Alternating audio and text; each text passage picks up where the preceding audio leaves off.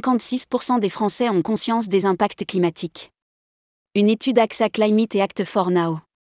Selon une étude menée par AXA Climate et Act for Now, les Français comprennent les conséquences de leurs actions sur le climat et se partagent entre deux camps opposés, éco-anxieux et éco-positifs. Rédigé par Juliette Pic le lundi 10 juillet 2023.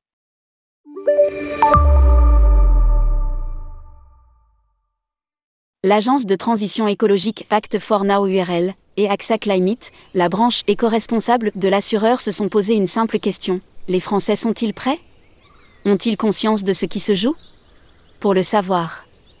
Les scientifiques d'AXA Climate, météorologues, agronomes, climatologues, ont construit 15 indicateurs d'impact concret du changement climatique sur l'ensemble du territoire français. L'Institut Act for Now a mené une étude d'opinion auprès des Français afin de mesurer leur prise de conscience indique un communiqué. Pour mesurer l'état des connaissances des personnes interrogées, les enquêteurs ont donc proposé aux répondants de donner leurs réponses aux 15 questions. Résultat, près de 6 Français sur 10 ont obtenu une majorité de bonnes réponses, prouvant qu'ils avaient un regard relativement juste sur les impacts humains sur le climat et une idée assez claire des enjeux. Jean-Christophe Beau, qui fondateur d'Act for Now, voit le verre à moitié plein et commente. C'est une bonne surprise pour nous qui sondons régulièrement les Français sur ces sujets, la culture climatique a nettement progressé en l'espace d'une année. Éco-anxieux égale éco-réaliste L'étude constate aussi que le climato-scepticisme ne représente plus que 15% de la population active. Plus que, certes, mais c'est déjà beaucoup quand on sait l'état des connaissances scientifiques et le nombre de publications de vulgarisation qu'on trouve un peu partout sur Internet. Problème, les personnes qui se renseignent le plus sont les éco-anxieux, c'est-à-dire ceux qui disent éprouver de l'anxiété face au dérèglement climatique. D'après l'étude, ils s'informent davantage et cela leur permet d'avoir une fine connaissance de ces enjeux.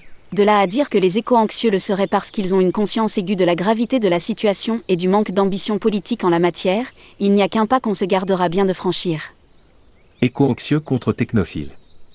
L'étude d'AXA Climate et Act for Now note une fracture entre deux visions opposées de la situation. L'un des enseignements de l'étude est l'opposition entre deux versions opposées, que l'étude identifie comme les pessimistes, 33%, et les optimistes, 30%. Les premiers estiment que les impacts à venir seront bien pires que ce que les simulations scientifiques prévoient, les seconds qu'au contraire, nous trouverons une solution pour amoindrir le coût écologique. Lire aussi, les touristes français sont-ils éco-responsables? Sans surprise, l'étude retrouve une surreprésentation des éco-anxieux chez les pessimistes et une surreprésentation des technosolutionnistes chez les optimistes. Les pessimistes pensent probablement qu'il est trop tard pour agir, quand les optimistes semblent attendre patiemment de la technologie qu'elle soit la solution. Une opposition, certes, mais il semble que les pessimistes soient tout de même les plus nombreux. Un Français sur deux pense qu'il est déjà trop tard pour éviter une catastrophe climatique pour l'humanité. Indique Antoine Denoy, PDG d'AXA Climate et Jean-Christophe Beau. Et d'alerter. Pour créer une dynamique collective consensuelle, il devient donc important de rassembler les Français avec une vision partagée réaliste et surtout locale, proche de chez eux, des conséquences du changement climatique. C'est le but de l'étude que nous présentons ici. Changer nos modes de vie radicalement. Parmi les répondants, ajoute l'étude. 81% a conscience que nous allons devoir changer nos modes de vie radicalement afin de relever ce défi. Et ça, c'est une bonne nouvelle.